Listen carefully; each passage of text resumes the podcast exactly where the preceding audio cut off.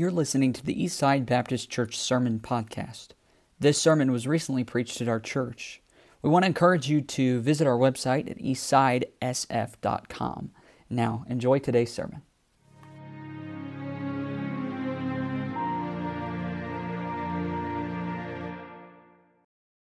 Okay, um, Romans chapter 8 is where we're going to be tonight. Let's go ahead and stand before you get too settled. Transitional periods, remember? You know, you're in a tra- stage of transition, you'll be more, more, open to the word. Okay, Romans chapter 8, verse, uh, we'll begin reading in verse 31. Actually, let's, just for context, let's begin reading in verse 28. And I'd like for all of us to read it together. Um, so out loud, beginning in Romans 8 28, we'll read there down through the end of the chapter. And uh, stay with each other, listen to each other, and read out loud. Here's, read it out. Here we go, verse 28. Ready, begin. And we know that all things to them that love God, to them who are the called according to his purpose. For whom he did foreknow, he also did predestinate to be conformed to the image of his Son, that he might be the firstborn among many brethren. Moreover, whom he did predestinate, them he also called, and whom he called, them he also justified, and whom he justified, them he also glorified. What shall we say then? These things, if God be for us, who can be against us? He that spared not his own son, but delivered him up for us all, how shall he not with him also freely give us all things? Who shall lay anything to the charge of God's elect? It is God that justifieth. Who is he that condemneth? It is Christ that died, yea, rather, that is risen again, who is even at the right hand of God, who also maketh intercession for us. Who shall separate us from the love of Christ? Shall tribulation or distress or persecution or famine or nakedness or peril or sword?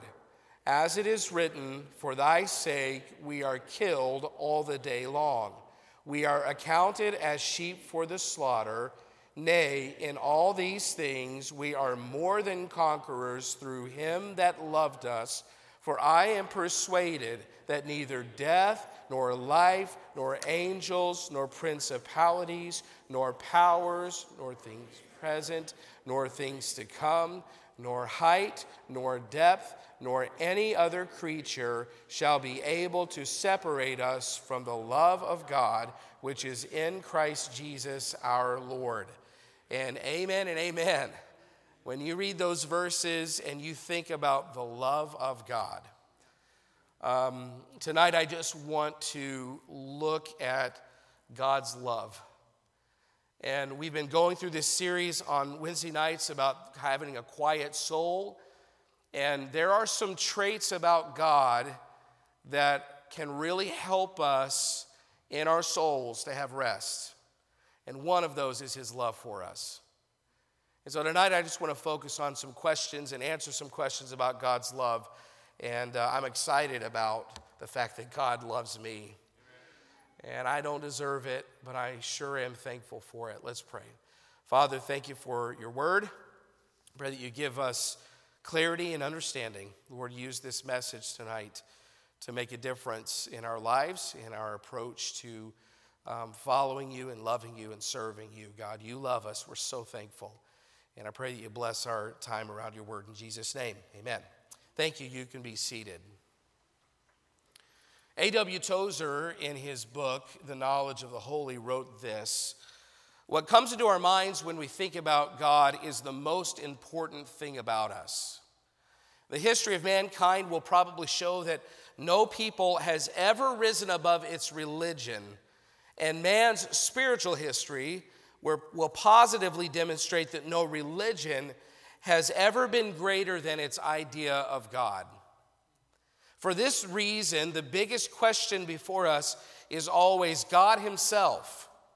And the most portentous fact about any man is not what he at a given time may say or do, but what he in his deep heart conceives God to be like. We tend, by a secret law of the soul, to move toward our mental image of God. And this is true not only the, of the individual Christian, but of the church. Always, the most revealing thing about the church is her idea of God. There's a lot of rich truth in that phrase. Your idea of God will give people a picture no, your life before God will give pe- people a picture of your view of God. Uh, uh, if you have children, especially if you have grandchildren, this is especially true of, of grandparents, then, then you often carry pictures around with you because you want people to see what your children look like. Um, grandparents are definitely more prone to this. I, I love talking to grandparents because when you get into grandbaby talk, they suddenly perk up and get excited. Uh, inevitably, they'll pull out their wallet, or these days, grandparents will even pull out their phones and they'll show you pictures on their phones of their grandchildren. And in a similar way, we all carry about with us in the wallet of our minds uh, a picture of what God looks like. And honestly, uh, we let people know through our lives what God looks like in our brain's wallet. If your view of God was projected on the screen tonight, it would give us an accurate view of your future. It would give us an accurate picture of how you'll handle hardships, it, how likely you are to stand against temptation, uh, how stable you're going to be in your next emergency, how much joy you'll have in spite of your circumstances. Your picture of God will reveal to us what you'll look like in those situations. That picture of God is what we believe to be true about Him. And, and, maybe for you it's fuzzy, maybe for you it's faded or, or pixelated. It could be that you don't like the picture in your head and you don't look at it very often. And if others saw your picture, they might, may not like it either. I read this uh, or heard Jim Berg talking about this. He tells a story about when his kids were young and, and he had little girls, and they would go to his parents' house. And, and so uh, there, his parents had a very large cat in their house. And I'm sure, first of all, why, but second of all, um, if you have a cat, I'm sorry, I did not mean to fit you there. But second of all, if you think about a big cat, and you think about a toddler, a cat to a toddler is the size of a mountain lion. So he'd take his kids to his, to his uh, parents' house, and as they were pulling into the driveway, his children would start asking questions like, um, is, is the cat outside? Is the cat outside, Dad? Where's the cat? They were anxious. You, you probably, we dealt with these kinds of things when our kids were little, and especially if you didn't have animals when they were little, and, and, and they would go to some place that has an animal, and now they're nervous. You know, I, it, they, I must have been a scary cat because they were fearful every time, um, except the one time that they weren't afraid um, is when dad was holding the cat. They'd be afraid the whole time, they'd be paranoid the whole time about this cat. And, and yet, when dad was holding it, um, they wouldn't show fear. They would actually walk up to the cat and they would pet it and, and they would say, You know, I pet the kitty. And they'd be excited. Well, what, what was it about their dad that gave them confidence to pet the cat? Was it his size? Well, I mean, that may have had something to do with it, um, except that when grandpa held the cat, they didn't do that to the cat. So it wasn't just about size. No, the reason that they were not afraid of the cat while dad was holding the cat is because they trusted dad. He had proved himself that he has good, the best intentions for his children and he would do what's best for them.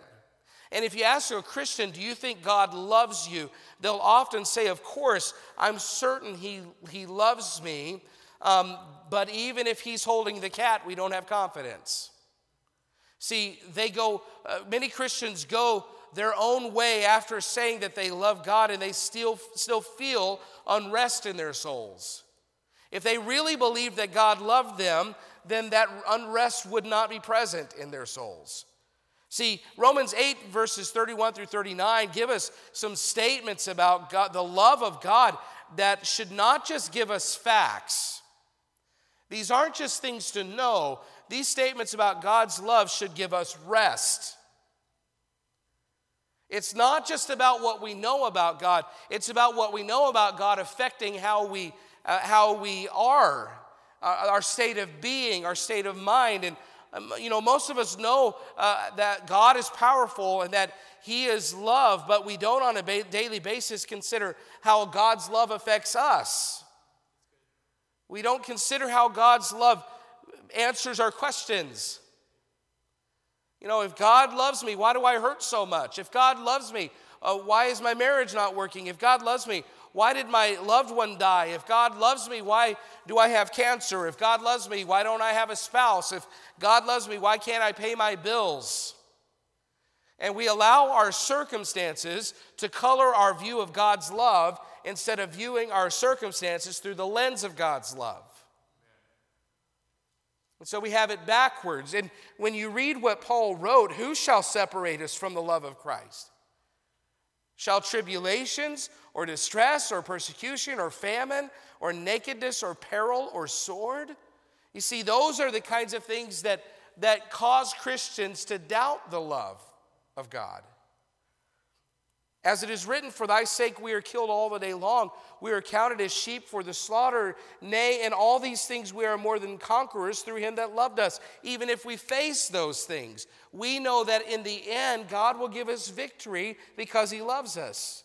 For I am persuaded um, that neither death, nor life, nor angels, nor principalities, nor powers, nor things present, nor things to come, nor height, nor depth, nor any other creature does that pretty much cover the whole gamut of things?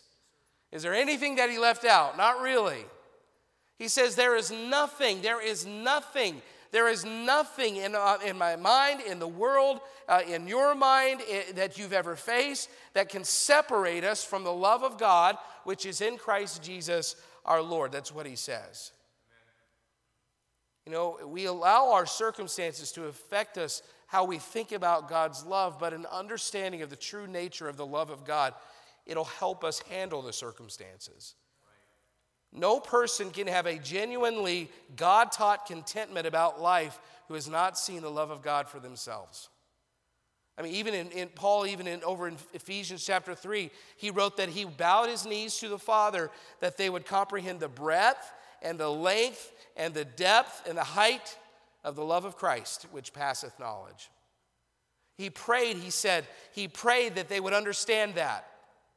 He prayed that they would get a glimpse of the love of God. And he prayed it because it's not natural to understand God's love. Listen, we ought to pray that God would give us a glimpse of his love, that we can fully understand it, and, and, and that we'll truly see it for what it is. So I'm just going to simply tonight ask four questions and try to talk about these or answer these. And the questions are these What is God's love? How vast is God's love? How do I know God loves me? And what difference does it make? So, again, what is God's love? How vast is God's love?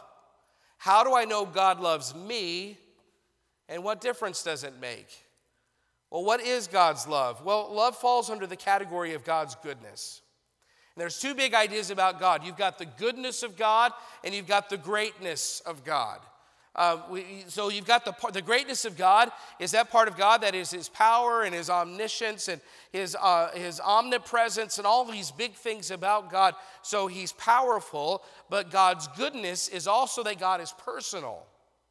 So he's, his greatness is that he's powerful. His goodness is that he's personal. And that he's not just a powerful God reigning over us and, and, and, and uh, making sure that we, we stay in line and that we do everything we're supposed to do for him.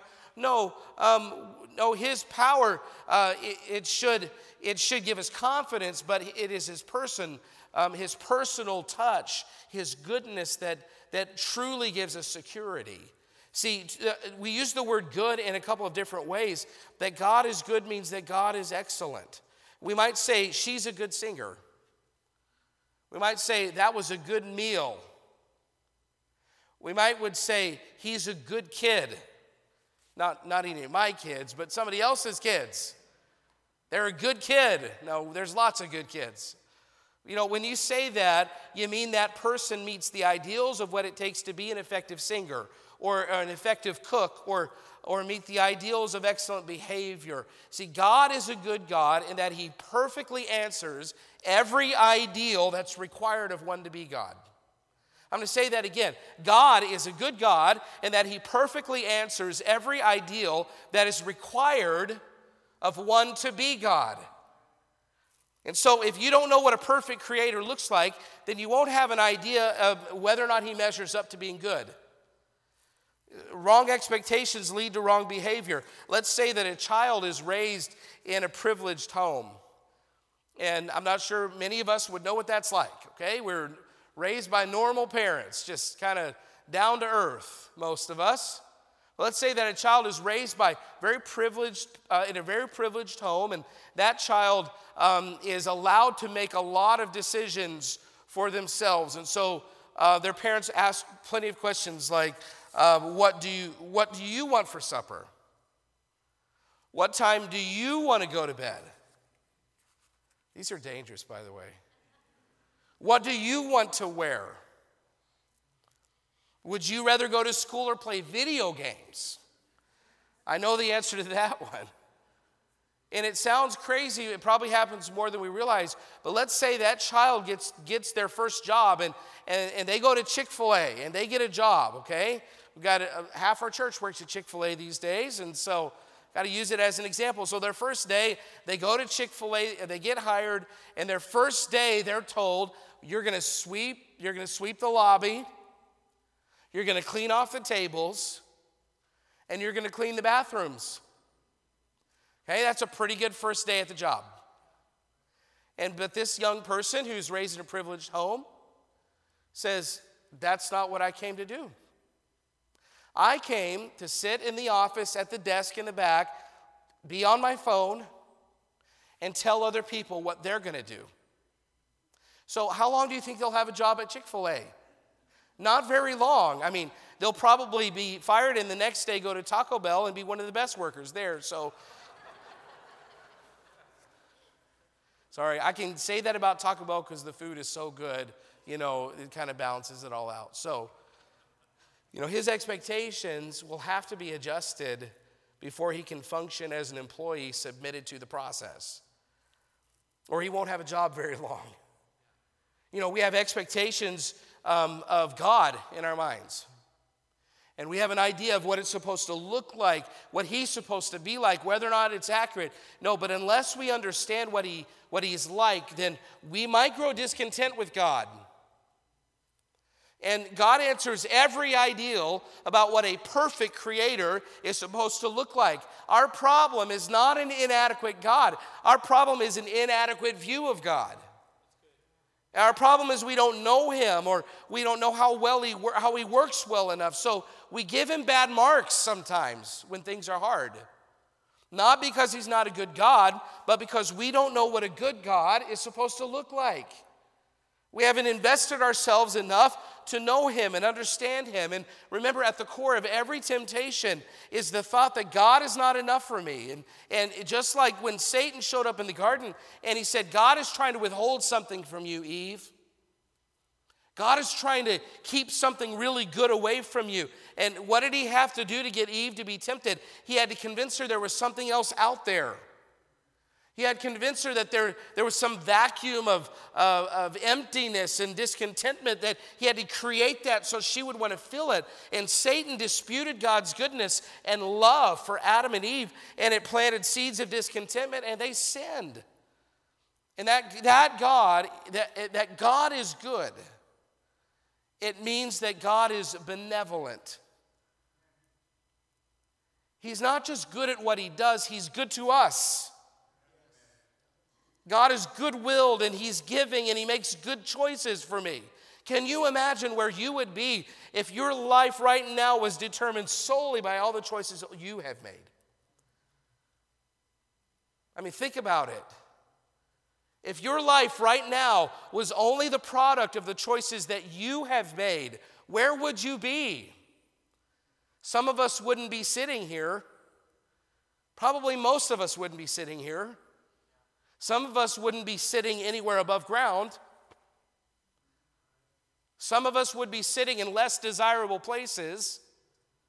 You know, if our life was really just the sum of our choices only, then where would we be? No, listen, you have a God at work in the background of your life, and, and He is a, all these other forces, yes, they're strong and they're working against you, but God's love and benevolence, His care, His giving, His compassion toward us, listen, it has, it is His mercy toward us.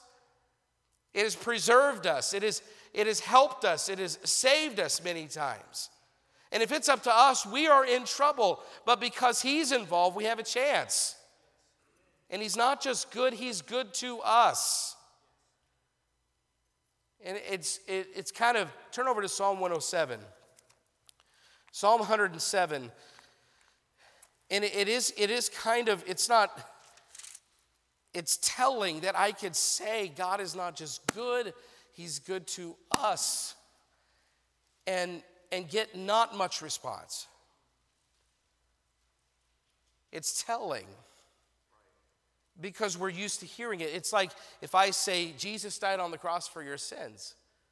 You know, that doesn't mean a lot to people that have heard it a lot. Like to make that statement to somebody who's never heard that somebody died for them, they don't just take it like we do. If it's brand new the first time they've ever heard it, they're like, somebody, somebody died for me?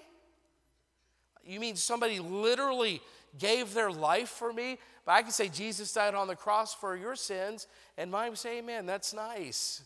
I do it too. I'm saying we get complacent about the things, some things that matter a lot.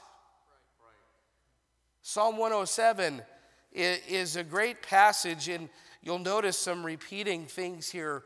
Look at verse 1 and 2. It says, Oh, give thanks unto the Lord, for he is good, for his mercy endureth forever.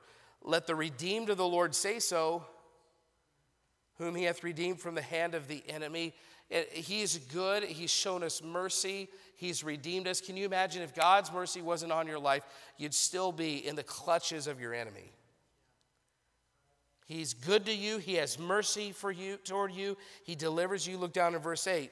You'll see, you'll start to see a, a little bit of a trend here. Oh, that men would praise the Lord for his goodness and for his wonderful works to the children of men. Verse 15, oh, that men would praise the Lord for his goodness and for his wonderful works to the children of men.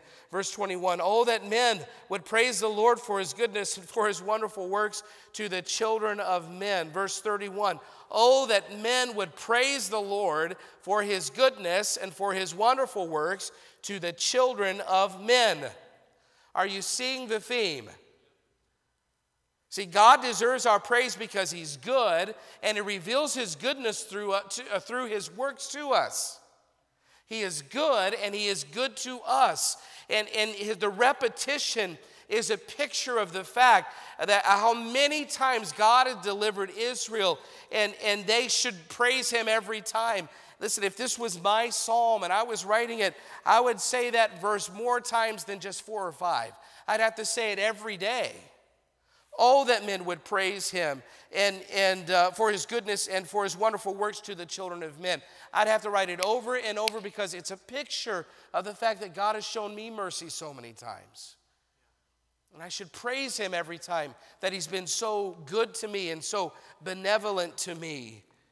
Verse 42, at the end of the chapter, it says, The righteous shall see it and rejoice, and all iniquity shall stop her mouth. Whoso is wise, and will observe these things, even they shall understand the loving kindness of the Lord. So, you want to understand the loving kindness of the Lord? Then you need to over and over and over and over again. If you're wise, you're going to observe all the times God has been good to you in your life, and His mercy's been evident to you in your life, and you should stop and praise Him. That's what a wise person will do. A wise person observes and doesn't take it for granted. Doesn't take for granted that God has been good to me. not just once or twice, but over and over and over and over.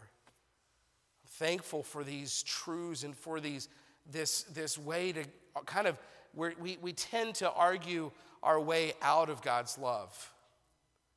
So, yeah, but look at this circumstance.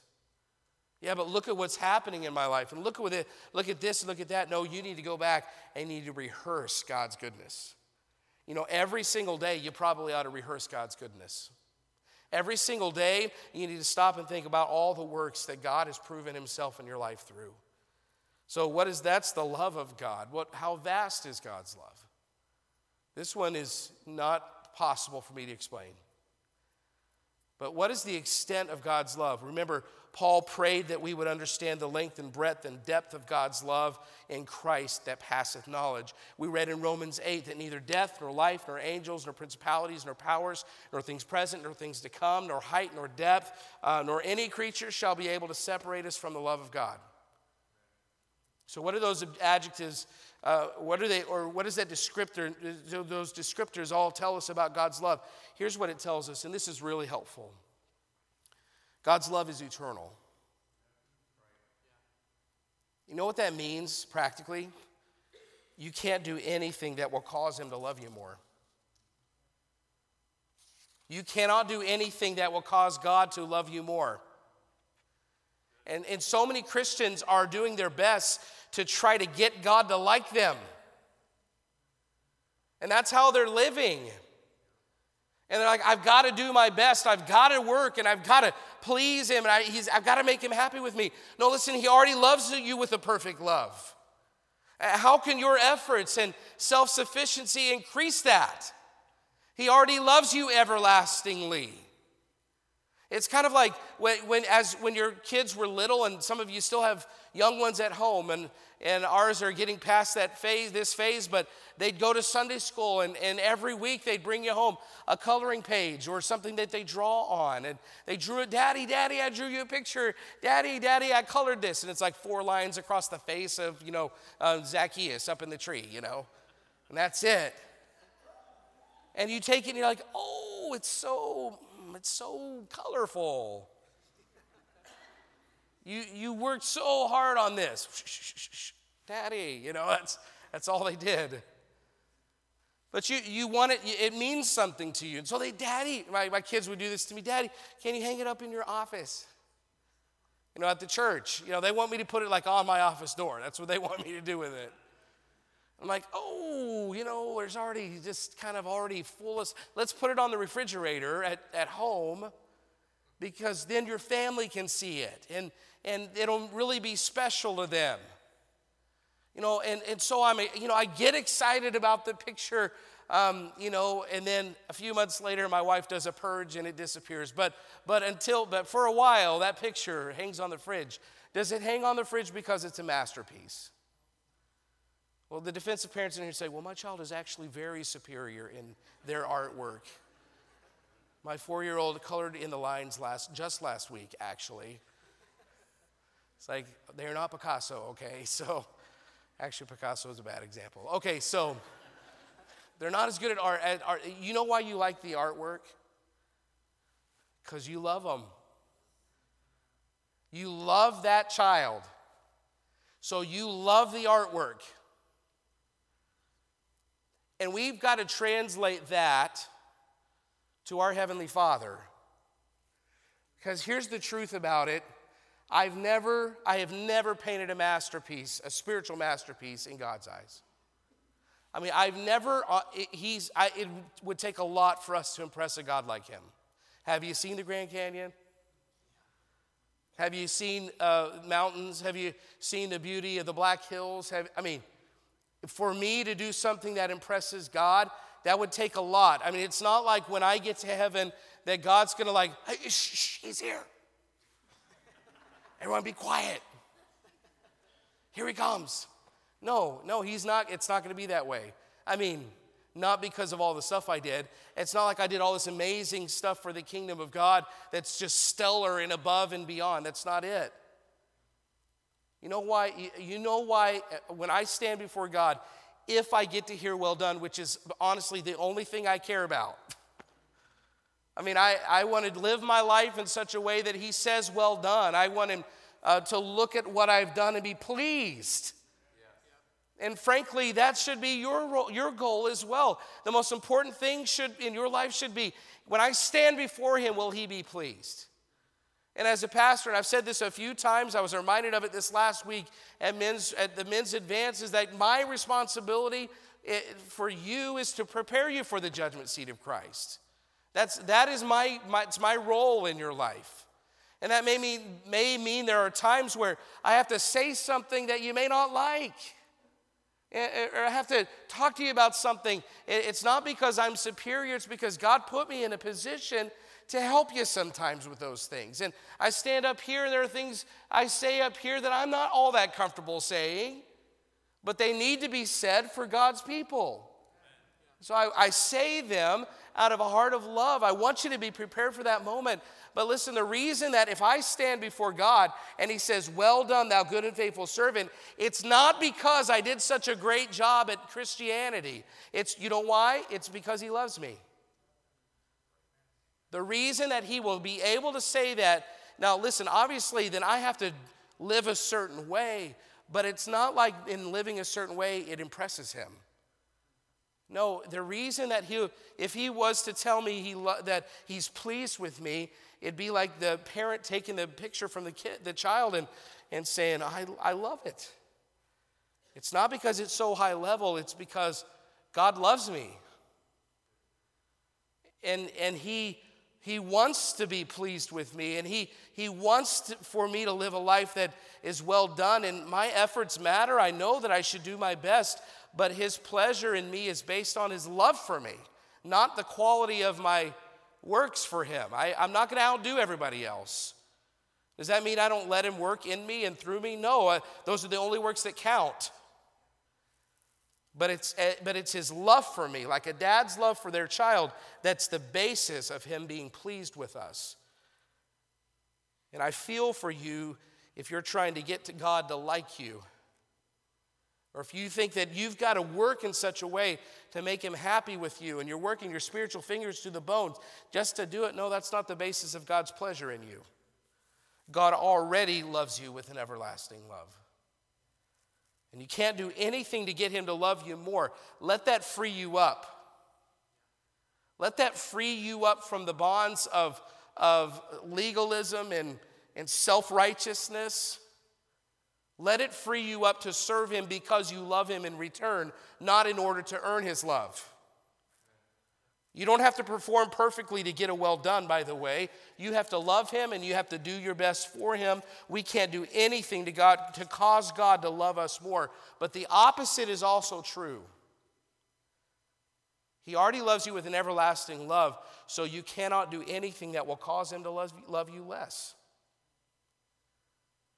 You cannot do anything to cause God to love you less than he loves you.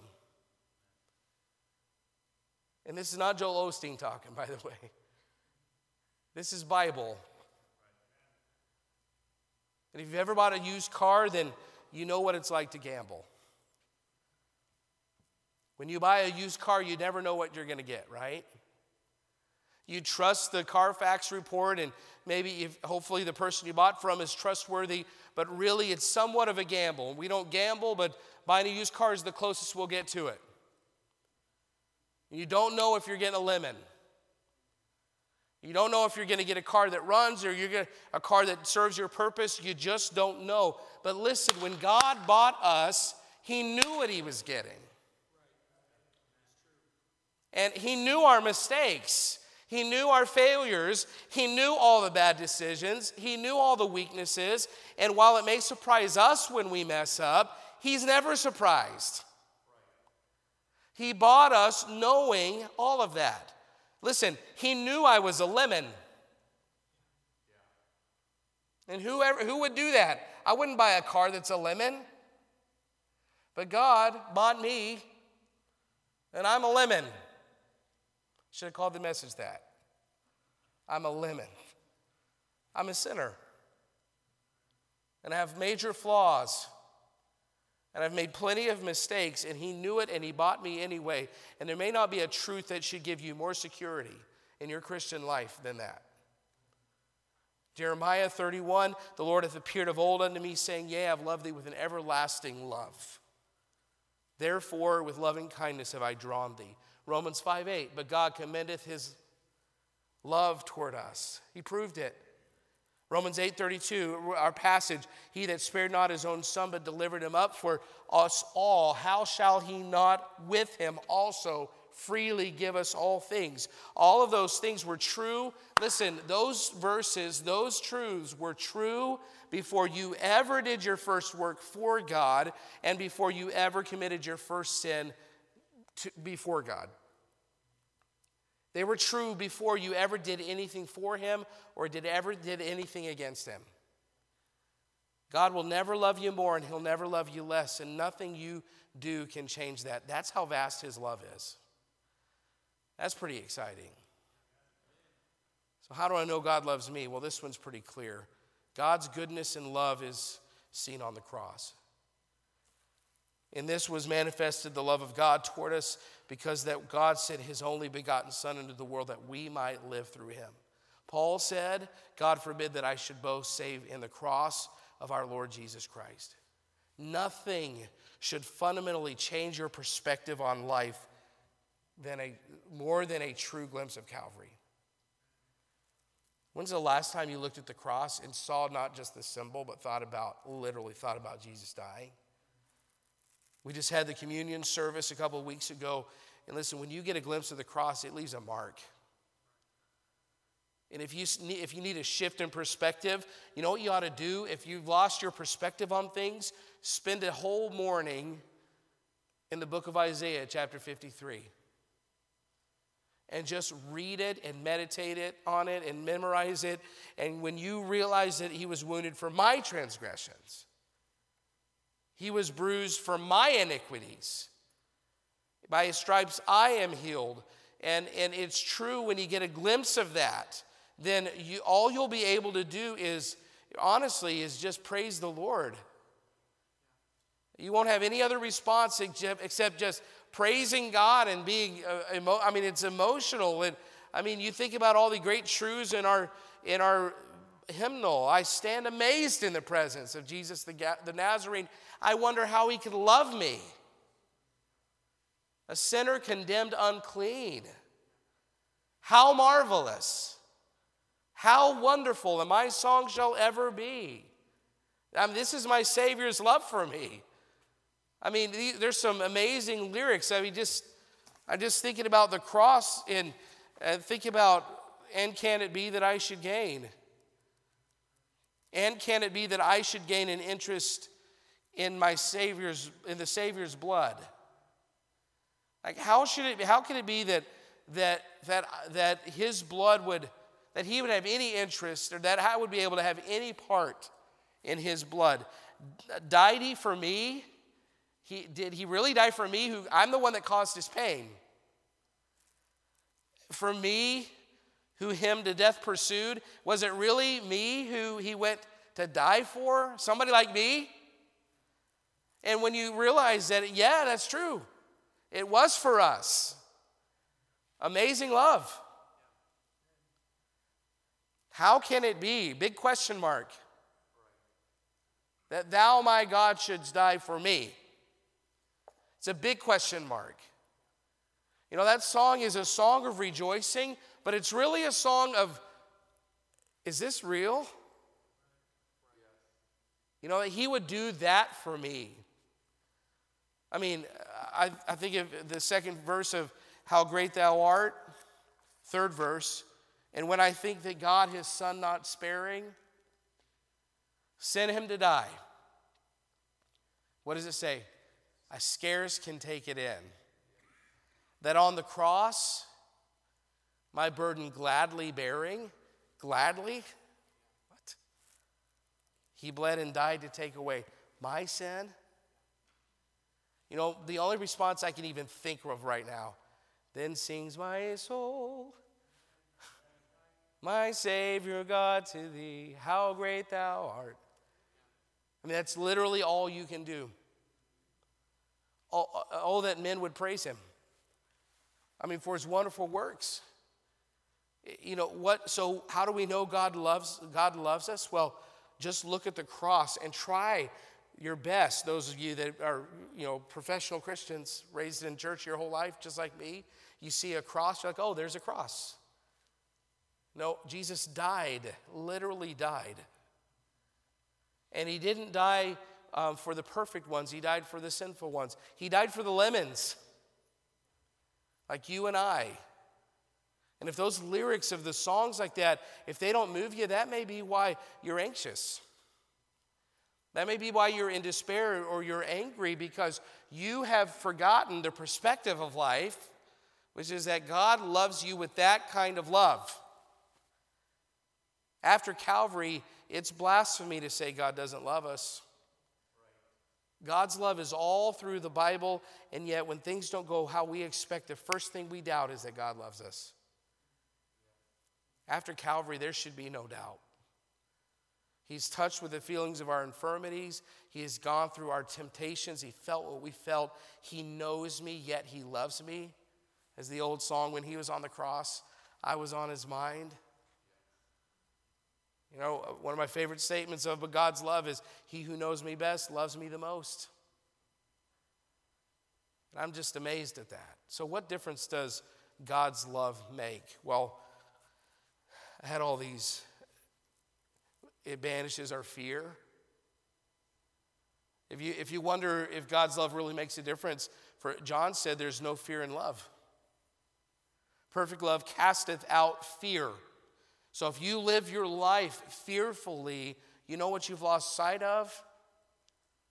God's love. Because God's love should give you security, not fear. Fear hath torment. He that feareth is not made perfect in love. If God, with a perfect love, is for us, who could be against us? You know, what, what difference does it make? Well, it compels us to love other people. Beloved, let us love one another, for love is of God. And everyone that loveth is born of God and knoweth God. If God so loved, we ought also to love one another. If I've experienced, if you've experienced the unconditional love of God and you don't feel compelled that somebody else should understand or experience that same level of love, I mean, what kind of perspective are you living? In a similar way, it also, God's love makes us evangelistic. I mean, 2 Corinthians chapter 5, for the love of Christ constraineth me. And that word constraineth means grips me, it holds on to me. Basically, I can't let this go. The love of Christ is holding on to me. I can't let it go. I got to tell somebody, he says. And he talks about how God, through Christ, has reconciled the world to himself, and now we have the ministry of reconciliation. You know, if God's love has changed your life, then you should live your life seeing, trying to see other lives changed. That's why it shouldn't be, you know, twisting arms to get people involved to, in outreach and telling other people about Jesus because the difference made in our lives should compel us. The love of Christ compels us. It inspires worship. In Revelation 5, the, the, uh, the redeemed, the Bible says they'll be singing a song for eternity. And guess who they're singing the song to? The lamb that was what? Slain. So, worship for eternity is about the fact that Jesus Christ died on the cross. If, if somebody gives their life for you, do you not think you'll, you'll live remembering it your, the rest of your life?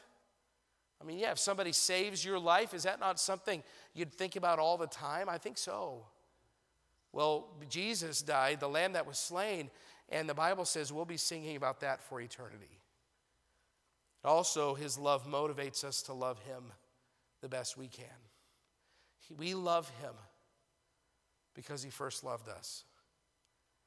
Listen, if there's nothing I can do to make him love me more, and there's nothing I can do to make him love me less, then I will do all I can to love him because those things are true. If that's true, then I'm going to love him the best I can. What is God's love? Well, it is sacrificial. He wants to meet our needs. He's benevolent. How vast is it? It's everlasting. How do I know God loves me? The cross. What difference does it make? Well, it calms my fears and it compels me to love others and it gives me a heart for worship and it makes me love Him. Listen, it's not just that God loves sinners, God loves you. God loves you. And you've probably heard that your whole life, and you see it on, I mean, you see it at Hobby Lobby and all the little hand painted signs that are real trendy to put up in your kitchen. God loves you. I, I mean, I know it's trendy, but it's also true.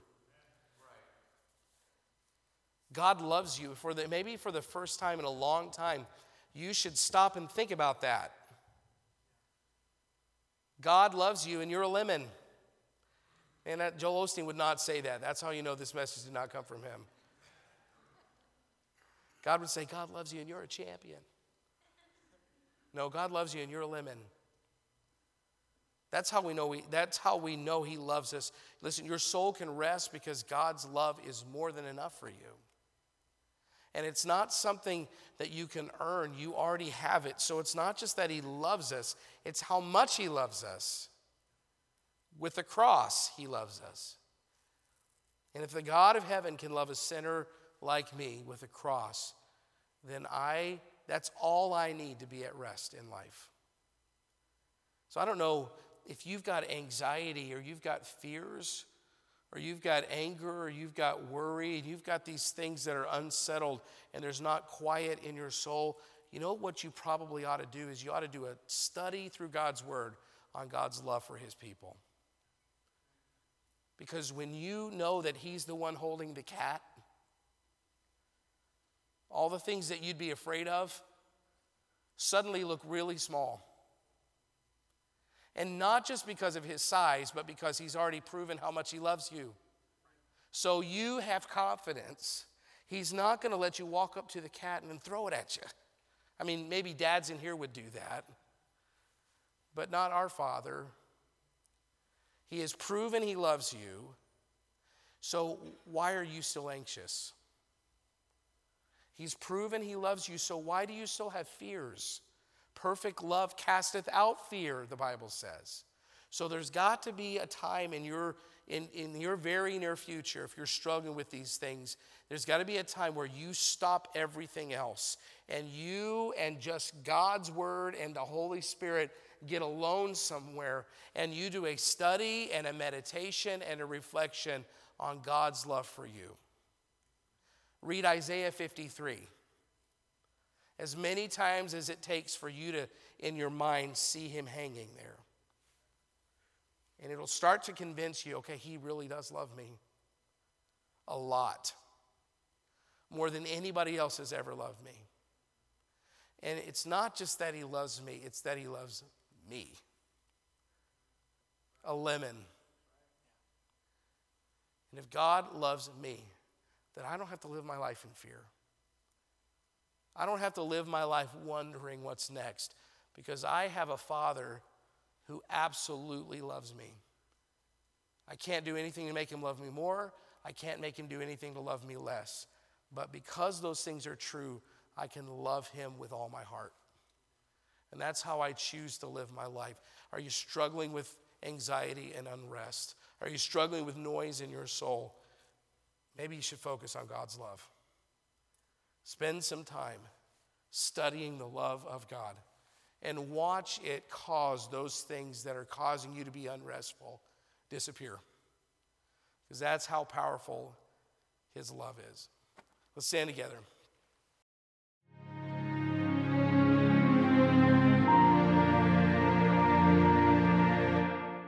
We want to encourage you to visit our website at eastsidesf.com.